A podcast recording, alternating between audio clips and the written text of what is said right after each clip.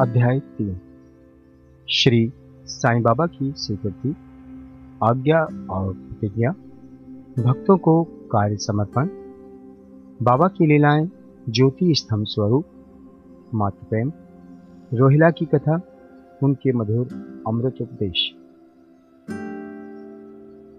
श्री साईं बाबा की स्वीकृति और वचन देना। जैसा कि गत अध्याय में वर्णन किया जा चुका है, बाबा ने सच्चरित लिखने की अनुमति देते हुए कहा कि सच्चरित लेखन के लिए मेरी पूर्ण अनुमति है। तुम अपना मन स्थिर कर मेरे वचनों में श्रद्धा रखो और निर्भय होकर कर्तव्य पालन करते रहो।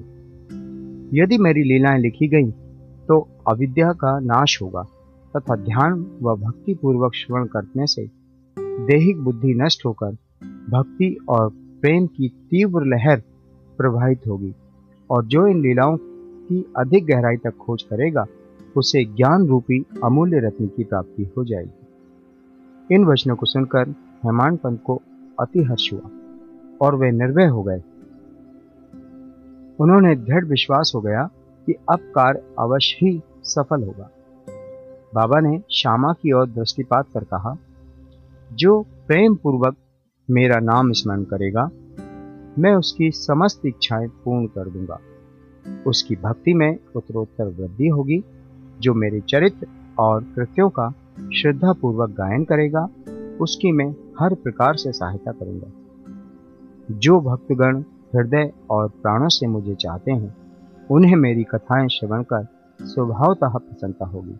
विश्वास रखो कि जो कोई मेरी लीलाओं का कीर्तन करेगा उसे परमानंद और चिर संतोष की उपलब्धि हो जाएगी। यह मेरा वैशिष्ट है कि जो कोई अनन्य भाव से मेरी शरण आता है, जो श्रद्धापूर्वक मेरा पूजन, निरंतर स्मरण और मेरा ही ध्यान किया करता है, उसको मैं मुक्ति प्रदान कर देता हूँ। जो नित्य प्रति मेरा नाम स्मरण और पूजन कर मेरी कथाओं और लीलाओं का प्रेम पूर्वक मनन करते हैं, ऐसे भक्तों में सांसारिक वासनाएं और अज्ञान रूपी प्रवृत्तियां कैसे ठहर सकती हैं? मैं उन्हें मृत्यु के मुख से बचा लेता हूं। मेरी कथाएं श्रवण करने से मुक्ति हो जाएगी। अतः मेरी कथाओं को श्रद्धापूर्वक सुनो, मनन करो। सुख और संतोष प्राप्ति का सरल मार्ग ही यही है। इससे श्रोताओं के चित्त को शांति प्राप्त होगी और जब ध्यान प्रगाढ़ और विश्वास दृढ़ हो जाएगा तब अखंड चैतन्य घन से अभिन्नता प्राप्त हो जाएगी।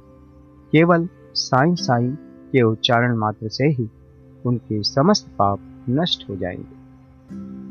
भिन्न भिन्न कार्यों की भक्तों को प्रेरणा। भगवान अपने किसी भक्त को मंदिर, मठ, किसी को नदी के तीर पर घाट बनवाने, किसी को तीर्थ पर्यटन करने और किसी को भगवत कीर्तन करने एवं भिन्न भिन्न कार्य करने की प्रेरणा देते हैं, परंतु उन्होंने मुझे साईं सच्चरित लिखने की प्रेरणा की। किसी भी विद्या का पूर्ण ज्ञान न होने के कारण मैं इस कार्य के लिए सर्वथा अयोग्य था। अतः मुझे इस दुष्कर कार्य का दुस्साहस क्यों करना चाहिए? श्री साईं महाराज की यथार्थ जीवनी का वर्णन करने की सामर्थ्य किसे है? उनकी कृपा मात्र से ही कार्य संपूर्ण होना संभव है। इसलिए जब मैंने लेखन प्रारंभ किया तो बाबा ने मेरा अहम नष्ट कर दिया और उन्होंने स्वयं अपना चरित्र रचा। अतः इस चरित्र का श्रेय उन्हीं को है, मुझे नहीं। जन्मतः ब्राह्मण होते हुए भी मैं दिव्य चक्षु विहीन था, अतः साईं सच्चरित लिखने में सर्वथा अयोग्य था, परंतु श्री हरि कृपा से क्या संभव नहीं है। मूक भी वाचाल हो जाता है और पंगु भी गिरिवर चढ़ जाता है। अपनी इच्छानुसार कार्य पूर्ण होने की युक्ति वे ही जाने। हारमोनियम और बंसी को यह आभास कहाँ है कि ध्वनि कैसे प्रसारित हो रही है? इसका ज्ञान तो वादक को ही है। चंद्रकांत मणि की उत्पत्ति और ज्वार भाटे का रहस्य मणि अथवा उदधि नहीं वरन शशि कलाओं के घटने बढ़ने में ही निहित है। बाबा का चरित्र ज्योति स्तंभ स्वरूप। समुद्र में अनेक स्थानों पर ज्योति स्तंभ इसलिए बनाए जाते हैं जिससे नाविक चट्टानों और दुर्घटनाओं से बच जाए और जहाज को कोई हानि न पहुंचे। इस भावसागर में श्री साईं बाबा का चरित्र ठीक उपयुक्त भांति ही उपयोगी है। वह अमृत से भी अति मधुर और सांसारिक पद को सुगम बनाने वाला है। जब वह कानों के द्वारा हृदय में प्रवेश करता है तब देहिक बुद्धि नष्ट हो जाती है और हृदय में एकत्रित करने से समस्त कुशंकाएं लोप हो जाती हैं, अहंकार का विनाश हो जाता है तथा बौद्धि का आवरण लुप्त होकर ज्ञान प्रकट हो जाता है। बाबा की विशुद्ध कीर्ति का वर्णन निष्ठापूर्वक श्रवण करने से भक्तों के पाप नष्ट होंगे, अतः यह मोक्ष प्राप्ति का भी सरल साधन है। सतयुग में शम तथा दम, त्रेता में त्याग, द्वापर में पूजन और कलयुग में भगवत कीर्तन ही मोक्ष का साधन है। यह अंतिम साधन चारों वर्णों के लोगों को साध्य भी है।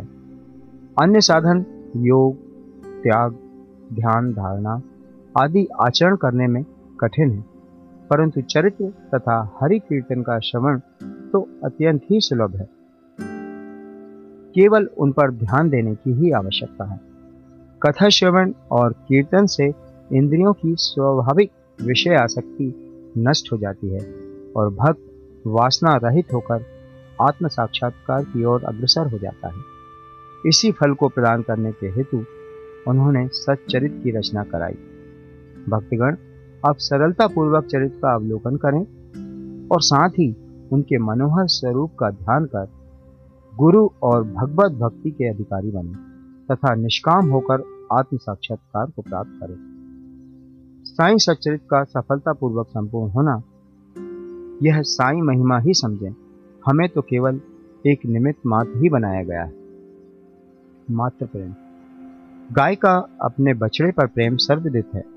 उसके स्तन सदैव दुख से पूर्ण रहते हैं और जब भूखा बछड़ा स्तन की ओर दौड़कर आता है तो दुख की धारा स्वतः प्रवाहित होने लगती है।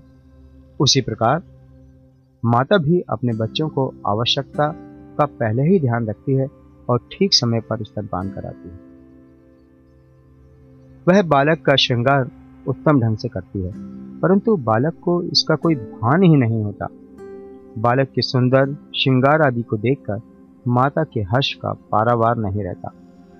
माता का प्रेम विचित्र, असाधारण और निस्वार्थ है, जिसकी कोई उपमा नहीं है।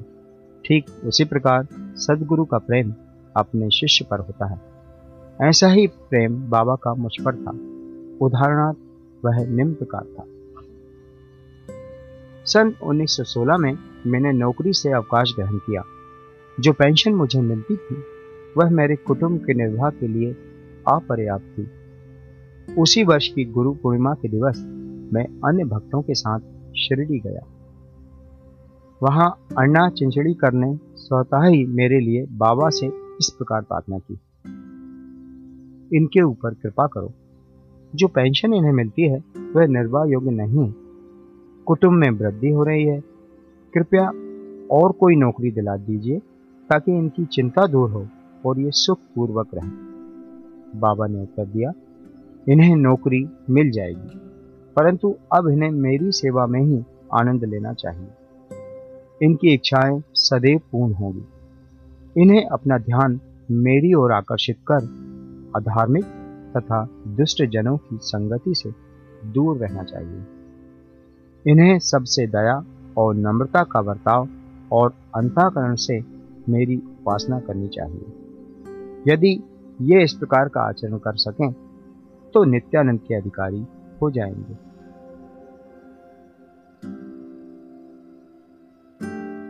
रोहिला की कथा। यह कथा श्री साईं बाबा के समस्त प्राणियों पर समान प्रेम की सूचक है। एक समय रोहिला जाति का एक मनुष्य शिरडी में आया। वह ऊंचा पूरा, सुदृढ़ एवं सुगठित शरीर का था। बाबा के प्रेम से मुग्ध होकर वह शिरडी में ही रहने लगा। वह आठों पहर अपनी उच्च और कर्कश आवाज में कुरान शरीफ के कलमे पढ़ता था और अल्लाहु अकबर के नारे लगाता था। शिरडी के अधिकांश लोग खेतों में दिन भर काम करने के पश्चात जब रात्रि में घर लौटते तो रोहिला की कर्कश पुकारें उनका स्वागत करती थी। इस कारण उन्हें रात्रि में विश्राम न मिलता था, जिससे वे अधिक कष्ट और असुविधा का अनुभव करने लगे। कई दिनों तक तो वे मौन रहे, परंतु जब कष्ट असहनीय हो गया तब उन्होंने बाबा के समीप जाकर रोहिला को मनाकर इस उत्पात को रोकने की प्रार्थना की। बाबा ने उन लोगों की इस प्रार्थना पर ध्यान न दिया। इसके विपरीत गांव वालों को आड़े हाथों लेते हुए बोले कि वे अपना कार्य पर ही ध्यान दें और रोहिला की ओर ध्यान ना दें।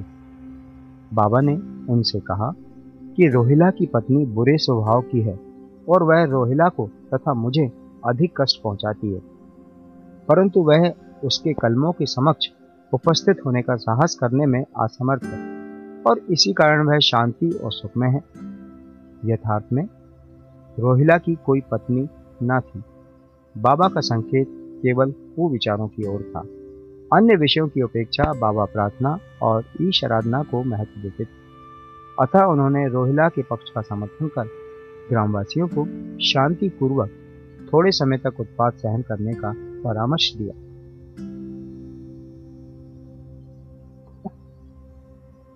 बाबा के मधुर अमृतोपदेश। एक दिन दोपहर की आरती के पश्चात भक्तगण अपने घरों को लौट रहे थे। तब बाबा ने निम्नलिखित अति सुंदर उपदेश दिया।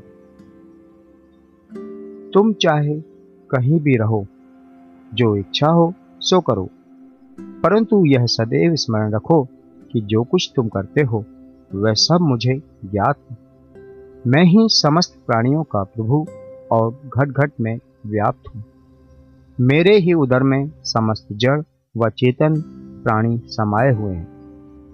मैं ही समस्त ब्रह्मांड का नियंत्रणकर्ता व संचालक हूँ। मैं ही उत्पत्ति स्थिति व संहार करता हूँ। मेरी भक्ति करने वाले को कोई हानि नहीं पहुँचा सकता। मेरे ध्यान की उपेक्षा करने वाला माया के पाश में फंस जाता है। समस्त जंतु, चीटियाँ तथा दृश्यमान, परिवर्तनमान और स्थायी विश्व मेरे ही स्वरूप हैं। इस सुंदर तथा अमूल्य उपदेश को श्रवण कर मैंने तुरंत यह दृढ़ निश्चय कर लिया कि अब भविष्य में अपने गुरु के अतिरिक्त अन्य किसी मानव की सेवा न करूंगा। तुझे नौकरी मिल जाएगी। बाबा के इन वचनों का विचार मेरे मस्तिष्क में बार बार चक्कर काटने लगा। मुझे विचार आने लगा, क्या सचमुच ऐसा घटित होगा? भविष्य की घटनाओं से स्पष्ट है कि बाबा के वचन सत्य निकले और मुझे अल्पकाल में ही नौकरी मिल गई। इसके पश्चात मैं स्वतंत्र होकर एक चित्र से जीवन पर्यंत बाबा की ही सेवा करता रहा। इस अध्याय को समाप्त करने के पूर्व मेरी पाठकों से विनम्र प्रार्थना है कि समस्त बाधाएं जैसे आलस्य, निंदा, मन की चंचलता व इंद्रिय आसक्ति दूर कर और एकाग्रचित होकर अपना ध्यान बाबा की लीलाओं की ओर दें और स्वाभाविक प्रेम निर्माण कर भक्ति रहस्य को जाने तथा अन्य साधनाओं में व्यर्थ श्रमित ना हो। उन्हें केवल एक ही सुगम उपाय का पालन करना चाहिए और वह है श्री साईं लीलाओं का श्रवण। इसी से उनका अज्ञान नष्ट होकर मोक्ष का द्वार खुल जाएगा। जिस प्रकार अनेक स्थानों में भ्रमण करते हुए भी लोभी पुरुष अपने गड़े हुए धन के लिए सतत चिंतित रहता है, उसी प्रकार श्री साईं को अपने हृदय में धारण करो। अगले अध्याय में श्री साईं बाबा के शिरडी आगमन का वर्णन होगा। श्री सद्गुरु साईनाथ अर्पणमस्तु। शुभम भवतु।